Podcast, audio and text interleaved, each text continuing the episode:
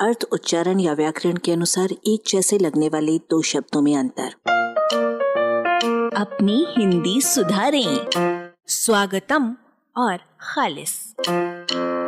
किसी स्थल पर सुस्वागतम का बैनर लगा हुआ देखकर आप अतिथि रूप में सुखद अगवानी, शुभागमन, अभिनंदन, अभिवादन, अभ्यर्थना, रिसेप्शन आदि की तो आशा करते हैं, पर इस ओर संभवतः ध्यान नहीं देते कि जब स्वागतम शब्द में पहले से सु अर्थात सुंदर और शुभ विद्यमान है, तब सुस्वागतम क्यों?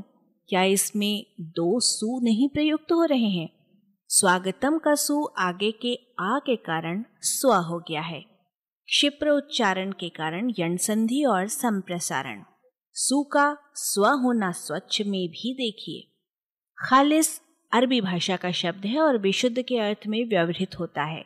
कोई द्रव्य या पदार्थ जिसमें कोई और वस्तु न मिली हो या जिसमें किसी प्रकार का खोट ना हो, वो खालिस है, जैसे खालिस दूध खालिस सोना में। ये शब्द केवल का भी अर्थ देता है। यदि सोना या दूध शुद्ध है, अर्थात उसमें किसी प्रकार की मिलावट नहीं है तो वो केवल दूध है या केवल सोना तो है ही। कोई कोई व्यक्ति निखालिस भी बोलते लिखते हैं, पर ये असिद्ध रूप है और मानक नहीं माना जाता। नी के यूँ तो अनेक अर्थ हैं। अत्यंत आदेश, तीव्रता, नीचे, समूह, सामिप्य आदि।